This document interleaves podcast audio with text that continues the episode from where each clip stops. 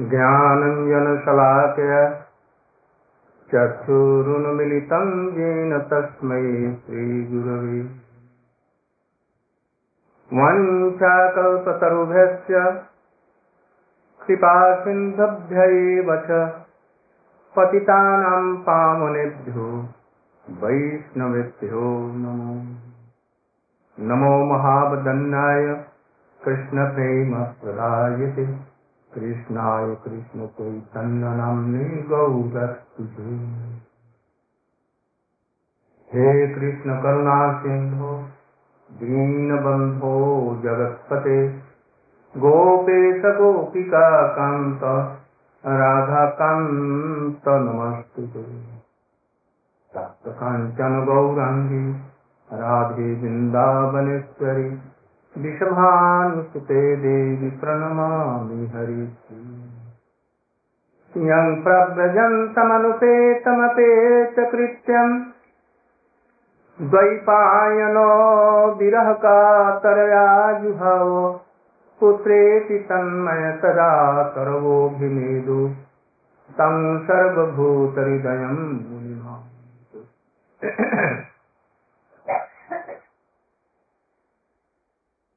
मैं आप लोगों से निवेदन करता हूँ कि मैं आज हिंदी नहीं बोलूँ। मैं अंग्रेज़ी तो बोल सकता हूँ, किंतु मेरी अंग्रेज़ी बहुत पुअर है। इसलिए हिंदी जानने वाले ही अधिकांश हैं। और हम लोगों के साथ में जो घूम रहे हैं डिभोटी लोग, वो तो रोज रोज अंग्रेज़ी में सुन ही रहे हैं। इसलिए मैं आज हिंदी में ही बोलने का प्रयास कर रहा हूँ। सबसे पहले मैं अपने आराध्यतम श्री शिलो गुरुदेव नित्य लीला प्रविष्ट विष्णु भाग श्रीमद भक्ति प्रज्ञान के सौ गोस्वामी महाराज जी के चरण कमलों में। अपनी अनंत कोटि श्रद्धा पुष्पांजलि अर्पित करता हूँ। तत्पश्चात अपने शिक्षा गुरु नित्य लीला प्रविष्ट श्रीमद भक्ति वेदांत स्वामी महाराज जो हमारे गुरु जी से नहीं उन्होंने संन्यास लिया था। हमारे गुरु जी के गुरु से ही उन्होंने मंत्र लिए थे। और उन्हीं की इच्छा से इस जगत यहाँ पर पश्चात देशों में आए। और भगवान का नाम कीर्तन प्रचार किया। उनसे भक्ति वेदांत स्वामी महाराज जी के चरण कमलों में, अपने शिक्षा गुरु के चरण कमलों में मैं दंडक प्रणति ज्ञापन करता आप इसके हमारे पहले, हमारा परिचय जो दे रहे थे, उन्होंने बतलाया कि मैं वृंदावन, मथुरा में रहता हूँ। मैं वृंदा मथुरा मन में ब्रज की चरण रेणु को धारण करने के लिए श्री पर आया। न मैं कोई विद्वान हूँ, न बहुत बड़ा कोई भक्त हूँ, बहुत दीनहीन हूँ। किंतु लालसा बनी रही कि वैष्णव के चरणों की धूली बनू। इसलिए घर बार, नौकरी, चाकरी, परिवार, पुत्र, स्त्री सब छोड़ करके 24 वर्ष की अवस्था से ही करीब वृंदावन में, मथुरा में निवास करता हूँ। कहीं वृंदावन की चरण धूली मैं स्पष्ट कर दूँ तो हमारा जीवन धन्य हो। मैं श्री भक्ति वेदांत स्वामी जी के संबंध में उन्नीस सौ छियालीस से ही हमारा उनका परिचय है। आज पचास पचपन वर्ष हो गए, जब हमारे गुरु जी के साथ में भेंट करने आते। बहुत विद्वान आदमी थे। हमारे गुरु जी ने अपनी दो पत्रिकाओं में, मासिक पत्रिकाओं में, बंगला और हिंदी में उनको संपादक बनाया था। और तभी से आज तक उनको, बहुत उनकी मैंने सेवाएँ की। उनकी सारी पुस्तकों को मैंने वृंदावन से, दिल्ली से न्यूयॉर्क में भेजा। वो हमसे आने के लिए आग्रह कर हमारे साथ में चलिए। मैंने कहा, जी, अभी नहीं। अभी गुरु जी हमारे हैं, उनकी सेवा करूँगा, पीछे आऊँगा। मैं तो समझता हूँ कि भगवान की इच्छा से ही और उनकी इच्छा से मैं इस पाश्चात्य देशों में आया, जो कुछ उन्होंने प्रचार किया बहुत थोड़े दिनों में। मैं उसी का थोड़ा सा जूठा पचास पचा हुआ प्रचार करने के लिए मैं आया हूँ। मैं वहाँ वहाँ पर गया, जहाँ पर कि उनके चरण पड़े थे, उनकी धूली को भी स्पर्श किया, और भी न्यूयॉर्क इत्यादि में जो गए थे यहाँ से कनाडा इत्यादि होते वहाँ पर भी जाने की परिकल्पनाएँ हैं। वहाँ पर भी मैं जाऊँगा। कुछ लोग उनके जाने के बाद में निराश हो गए, इसको उनको छोड़ने लग गए। भगवत भक्ति भी छोड़ करके संसार में चले गए।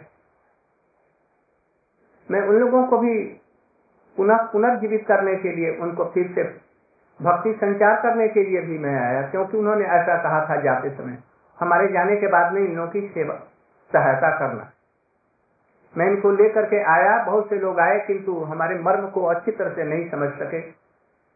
हमारे विचारों को समझ नहीं सके, इसलिए आप इन लोगों की सहायता करेंगे। ऐसा सोच करके मैं, जो लोग छोड़ रहे हैं, इधर उधर जा रहे हैं, जिनको विश्वास कम हो रहा है, बिना संतों के संग से भक्ति रहने पर भी खत्म हो जाएगी। बेयु सत्संग न पाव ही प्राणी। साधु संग साधु संग समस्त शास्त्र में कहा गया। साधु संग से ही भक्ति का जन्म होता है। भगवान की गाथाएँ विश्व में प्रचारित होती हैं। भगवान के भक्तों से ही भक्ति का बीज हृदय में आता है। वही लोग रोपण करते हैं, उसी को श्रवण और कीर्तन इत्यादि के द्वारा पानी देकर के उसको बढ़ाते हैं। अन्यथा भक्ति नहीं रहेगी। इसलिए भक्तों का सम्मान भगवान से भी अधिक दिया गया। भगवान ने स्वयं कहा, मैं जो चीज़ नहीं दे सकता, भक्त लोग उसको दे दें मैं जो चीज़ नहीं दे सकती है, राधा जी उस चीज़ को देंगी, गोपियाँ दे सकेंगी। जाओ उद्धव, तुम भी गोपियों के स्कूल में भर्ती हो। वहाँ पर पढ़ो लिखो। ढाई अक्षर का प्रेम। प, उसमें र मिला हुआ, अब म। अढ़ाई अक्षर के बाद किंतु विश्व की समस्त शिक्षाओं का साग उसमें भरा पड़ा है। जाओ उनसे सीखो। तो मैं तुम जब लौट करके आएगा, तुमसे मैं प्रेम की बातें, गोपियों की बातें। गोपियाँ कितनी उन्नत थी, उनकी भक्ति कैसी थी, जो कृष्ण भी उसके द्वारा वशीकृत हो गए पर ब्रह्म होकर के भी। जो सुधा जी उनका कान पकड़ करके उठाती बैठाती हैं, वो रोते हैं, मक्खन के लिए ललकते हैं, गोदी में बैठने के लिए ललकते हैं। कृष्ण स्वयं ब्रह्म होकर के भी ये ब्रजवासियों की भक्ति है। असल में ब्रजवासियों की भक्ति ही भक्ति है। इसलिए मैं आया जो दो चार कहीं लोगों को सुनाऊँगा और उनको भक्ति में फिर से परिवर्तन कराने के लिए, उनको कुछ उत्साह देने के लिए मैं आ रहा हूँ। मैं अब श्रीमद भागवत से दो चार श्लोकों को मैं आप लोगों के सामने उपस्थित करता हूँ। श्रीमद भागवत निगम सुखमुखाद अमृत द्रव संयुतम पिबत भागवतम रसमालयम मुहुरहो रसिका श्रीमद भागवत स्वयं कृष्ण है। गीता में भगवान ने अर्जुन को जो शिक्षाएँ दी हैं साधारण लोगों के लिए शिक्षाएँ दी हैं। मैं शरीर नहीं हूँ। शरीर एक वस्त्र के समान है, कपड़े के समान। कपड़ा पुराना हो जाता है, उसको छोड़ करके लोग नया कपड़ा पहनते हैं। इसलिए शरीर को मैं मत समझो। संसार में रहने के लिए कर्म और ज्ञान की ज़रूरत है। बिना कर्म के हम रह नहीं सकते। इसलिए कर्मों को ऐसे करो जो भगवत भक्ति से मिला करके करो, जो तुम्हारा फिर से पुनर्जन्म न हो। पुनरपि जनन पुनरअपि मरणम पुनरअपि जननी, जठरे जन्म ही दुखों का कारण है। इस संसार में कोई व्यक्ति कभी भी रुपए पैसे से, धन संपत्ति से, परिवार से कभी भी सुखी नहीं हो सकता। यह गारंटी है। कोई नहीं रह सकता सुखी। तक कोई नहीं हुआ। रावण का सोने के लंका थी। हिरण्यकशु कभी न मरेगा, वरदान था। देवता लोग के घर में पानी भरते, झाड़ू लगाते। वो भी नहीं रह सका। भाई, बुढ़ापा ज़रूर आएगी। लाख चेष्टा करो। बुढ़ापा ज़रूर आएगी। इंद्रिया शिथिल हो जाएँगी। एक दिन शरीर को छोड़ देना पड़ेगा। वो शरीर अपने आप नहीं चलेगा, चार आदमी कंधे पर उठा करके ले जाएँगे और उसे जला करके खाक कर देंगे।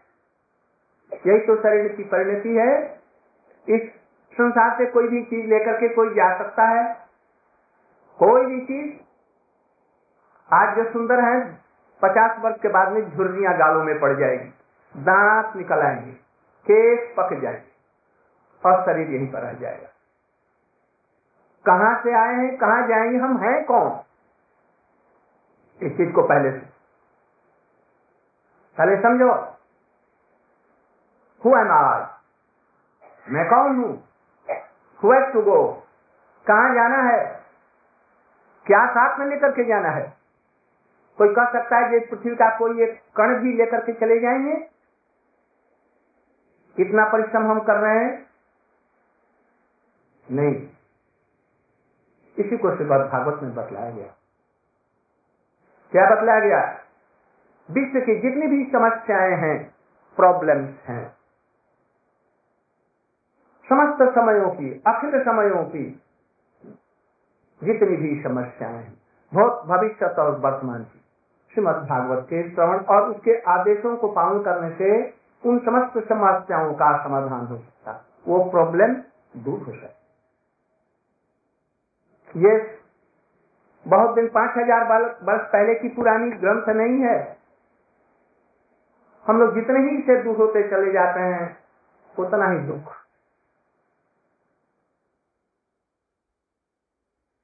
दुख की समस्या क्या है? इस पर थोड़ा सा विचार करेंगे। What is the problem of this time क्या दुख की समस्या है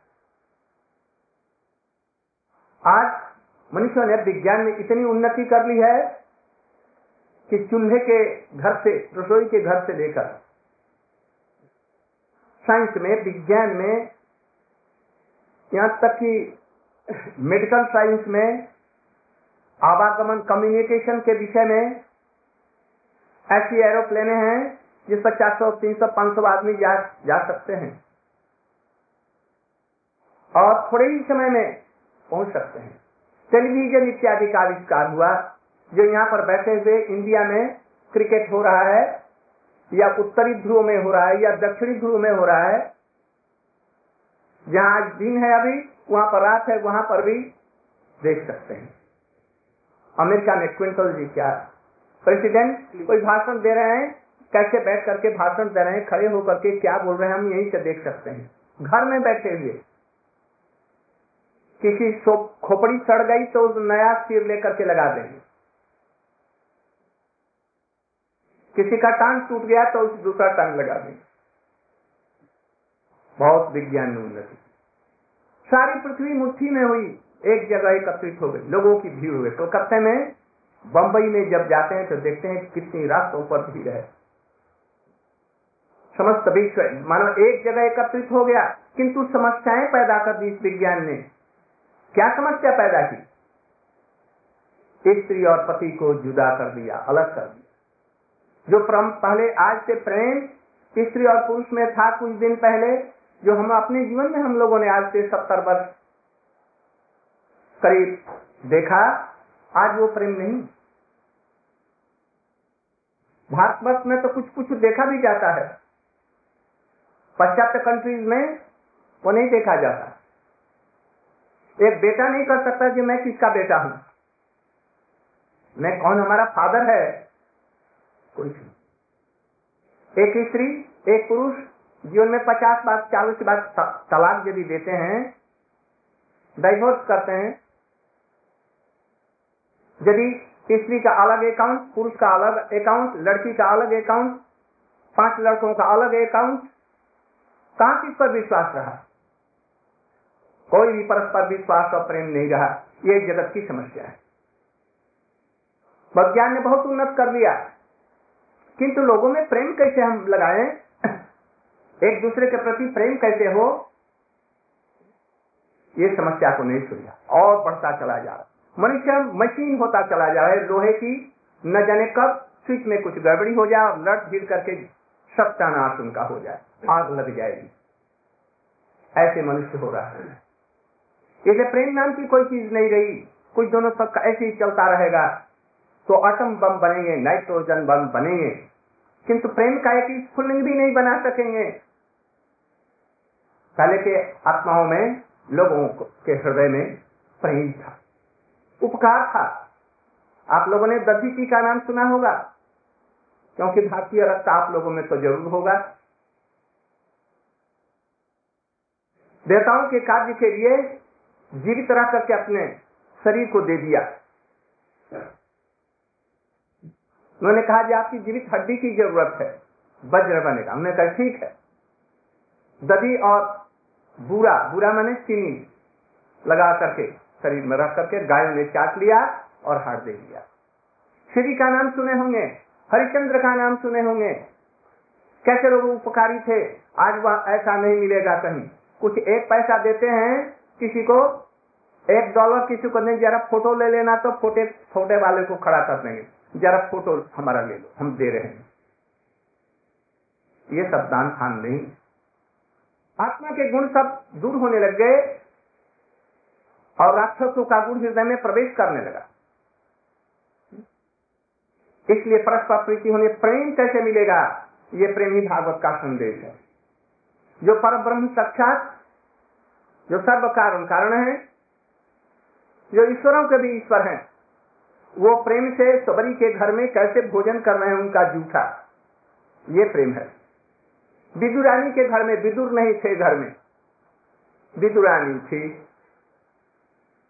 दुर्योधन के घर का मेवा और सड़रस भोजन, सब कुछ पत्या करके विदुरानी के पास में गए। वो केले के गुद्दे को भीतर का अंश फेंक रही है और केले के छिलके उनको खिला रही है। और कृष्ण प्रेम में मतवारे होकर के खा रहे हैं। विदुर जी आए, अरे, ये क्या कर रही?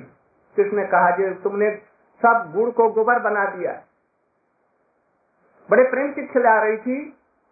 द्वारका में मैंने इतना मीठा नहीं खाया। जो इसके हाथों में केले के छिलके में जो रसास्वाद है,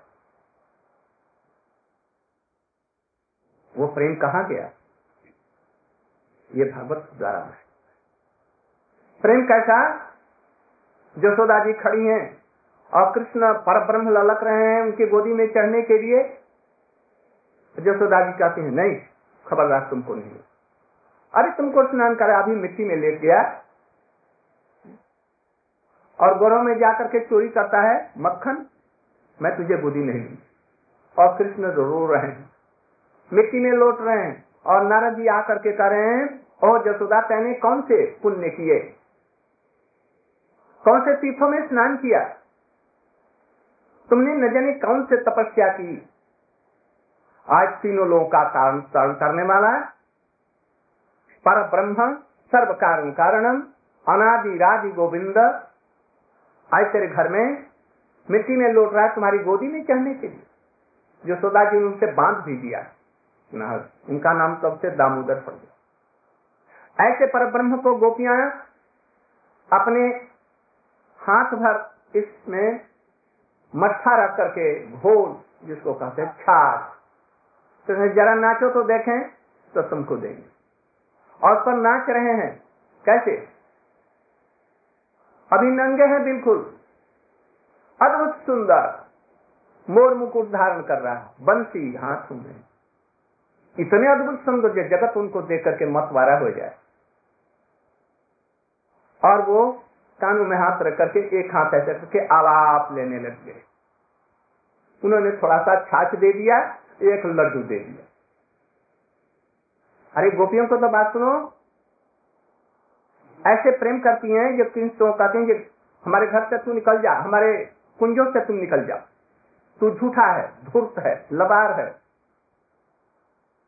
कोई कर सकता है भगवान को ऐसा? किसी को करने का साहस नहीं। किंतु गोपियों का प्रेम है। कृष्ण ललकते हैं इनको सुनने के लिए।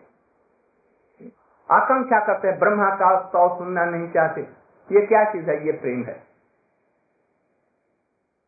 इसी को प्रेम को देने के लिए सुखदेव गोस्वामी जी अवतरित हुए। सुखदेव कैसे? संसार से मोह माया ममता सब दूर हो गई है। कोई भी ममता नहीं, जन्म से ही घर से निकले। और पीछे पीछे ब्यास जा रहे हैं।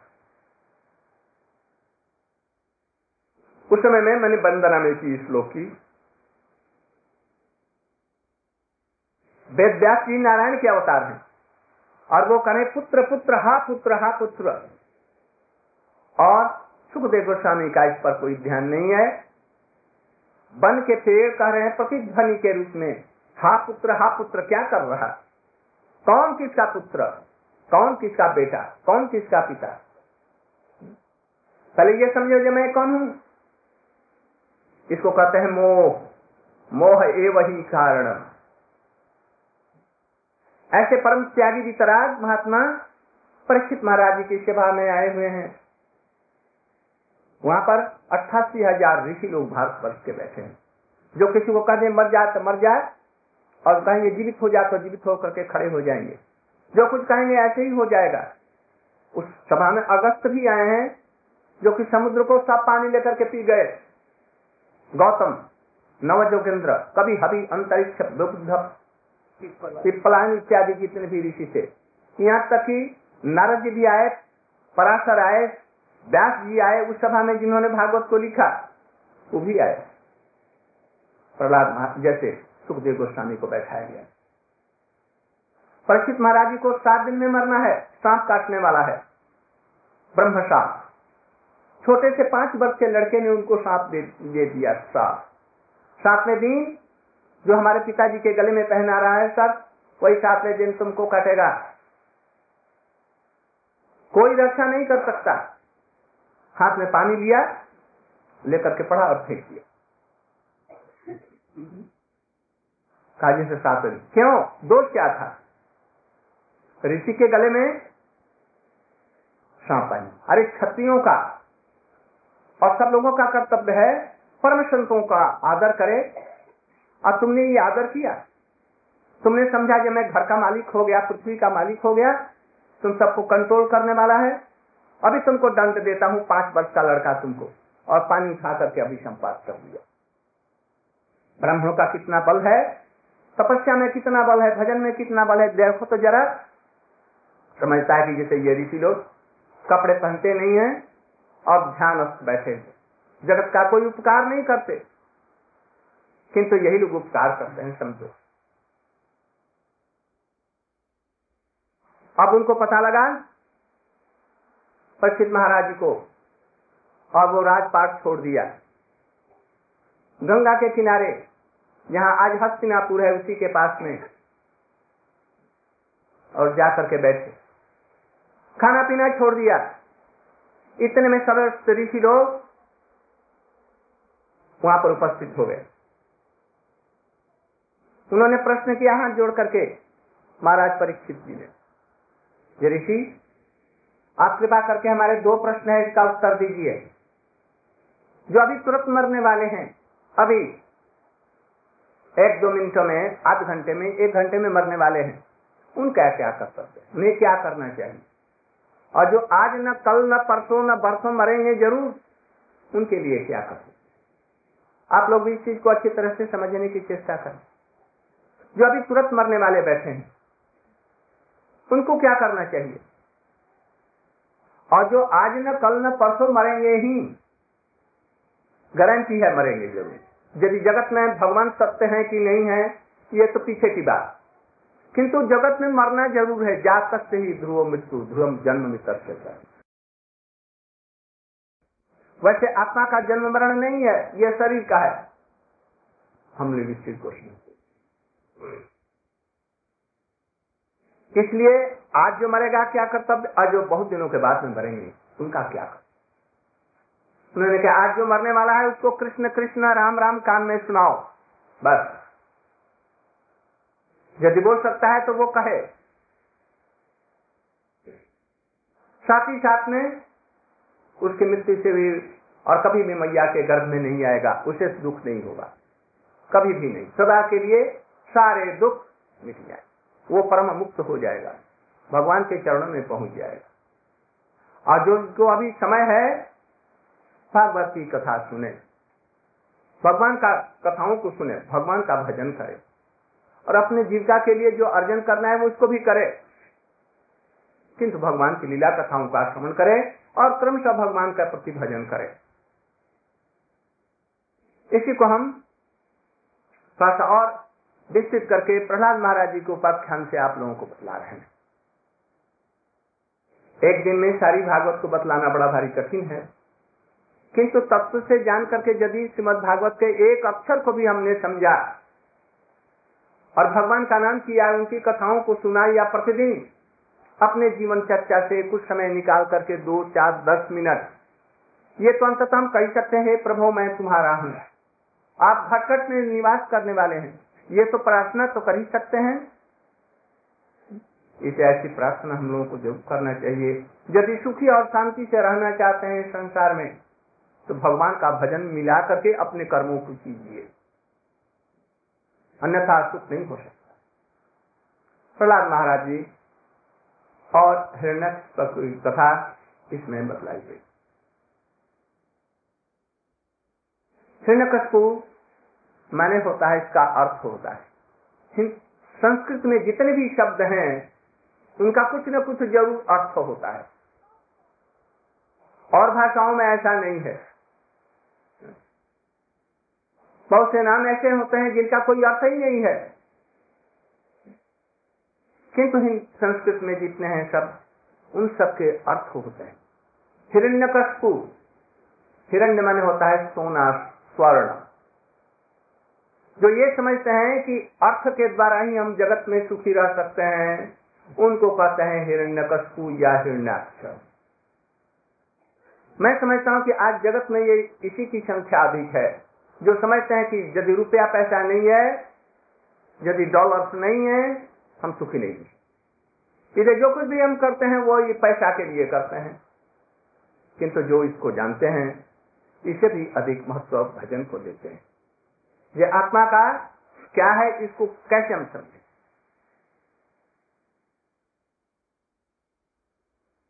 जिस समय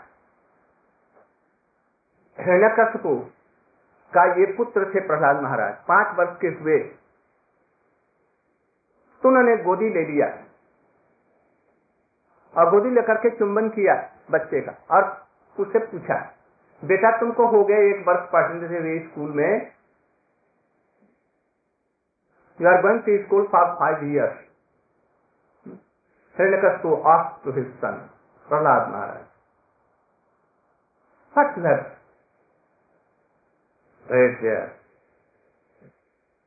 तुमने स्कूल में गया, तुम गए, और वहाँ पर तुमने पढ़ा, ये बतलाओ, जो वहाँ पर तुमको पढ़ने में कौन सी अच्छी शिक्षा मिली? वो हम, तुमको क्या अच्छा लगा, तुम बतलाओ। और मैं स्कूल में गया, और वहाँ पर हमको यही बात सबसे अच्छी लगी, तब साधु मन ने असुजबद जदे ही ना। मैंने मुझको यही शिक्षा मिली। पिताजी, तुमको असु कह रहे असु मुझे यही शिक्षा मिली। तब साधु मन ने असुर वर्ग्य देहिनाम।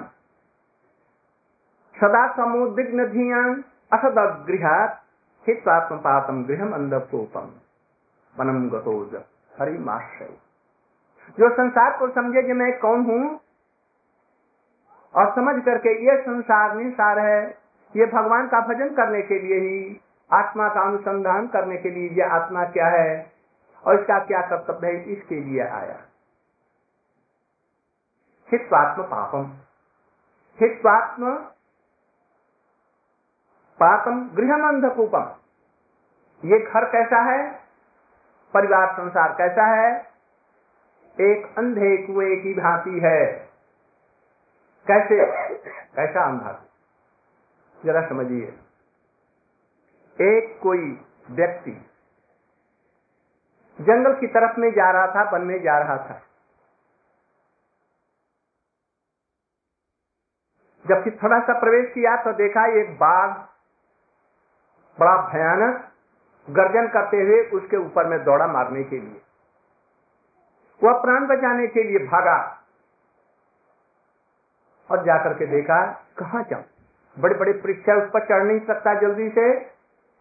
झट वो एक कुएँ के पास में पहुँचा, जो कि कुआँ पुराना था टूट फूट करके खंडर हो गया था। उसका पानी भी सूख गया था। और उसके ऊपर में पीपल के छोटे छोटे पेड़ या और दूसरे पेड़ उसमें उगाए थे। झट उसकी दो डाली पकड़ी पीपल की और झट नीचे झूल गया। झूल करके नीचे देखा, कुछ सांप काले काले मोटे मोटे, बड़े विशाल उसके तरफ़ में देख करके फांस फांस ऐसे कर रहे जब यदि वो नीचे गया तो हम उसको काटेंगे। प्राण सुख गए डर के मारे। ऊपर में, वो कुएँ के ऊपर में आ गया बाघ, और वहीं से ज़ोर से गर्जन करने लगा, और पंजे को उसके ऊपर में मारने लगा। किंतु वो थोड़ा सा नीचे थे, इसलिए गया नहीं। ये दोनों डालों को पकड़ करके झूल रहा इतने में देखा क्या? कुएँ के अंदर से दो चूहे आए। एक काला, एक सफ़ेद। और उसको काटने लगे कुतरने लगे। यदि झूलता है, तभी मरता है। वो अभी काट नहीं है और वो नीचे जाएगा। और यदि ऊपर आता है तो बाघ खा जाएगा। नीचे जाता है, सांप काटेंगे। चारों तरफ़ मृत्यु मर रहा। कोई भी रक्षा का उपाय नहीं। इतने में उसने देखा, एक ऊपर वाली टहनी में, छोटी सी टहनी में, डाल में मधुमक्खियों का छत्ता लगा हुआ है। और उस छत्ते से मधु टपक रहा है। सामने से ही उसने जीप को बढ़ाया, मुख को बढ़ा करके उसका एक बिंदु अपने जीवा पर लिया। क्या मधुर, कितना मीठा। भूल गया ऊपर में बाल, नीचे में सांप अभी वो नीचे गिरेगा, भूल गया ये रूपक दिया भागवत में बतलाया क्या? कुआ ये भव सागर है, अथाह अनंत, कुएँ के समान।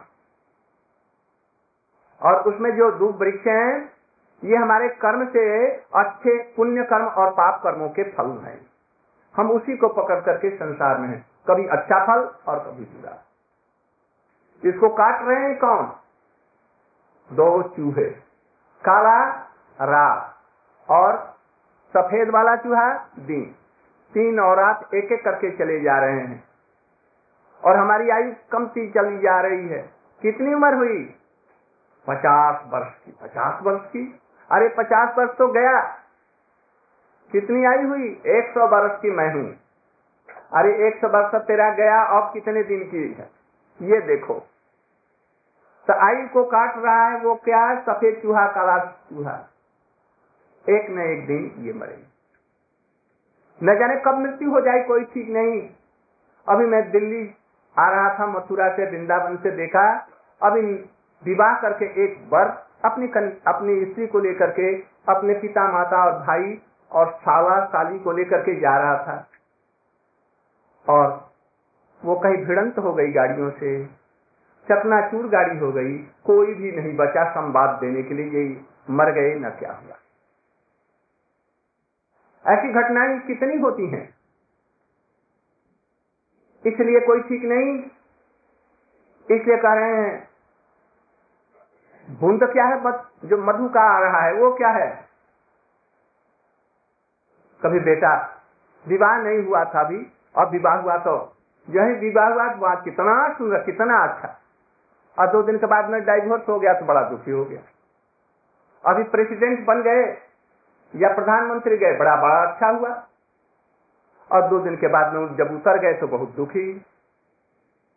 बेटे का सुख, पत्नी का सुख, पति का सुख, ये सब मधुर बुंदे हैं जो एक एक बूंद तपकती है।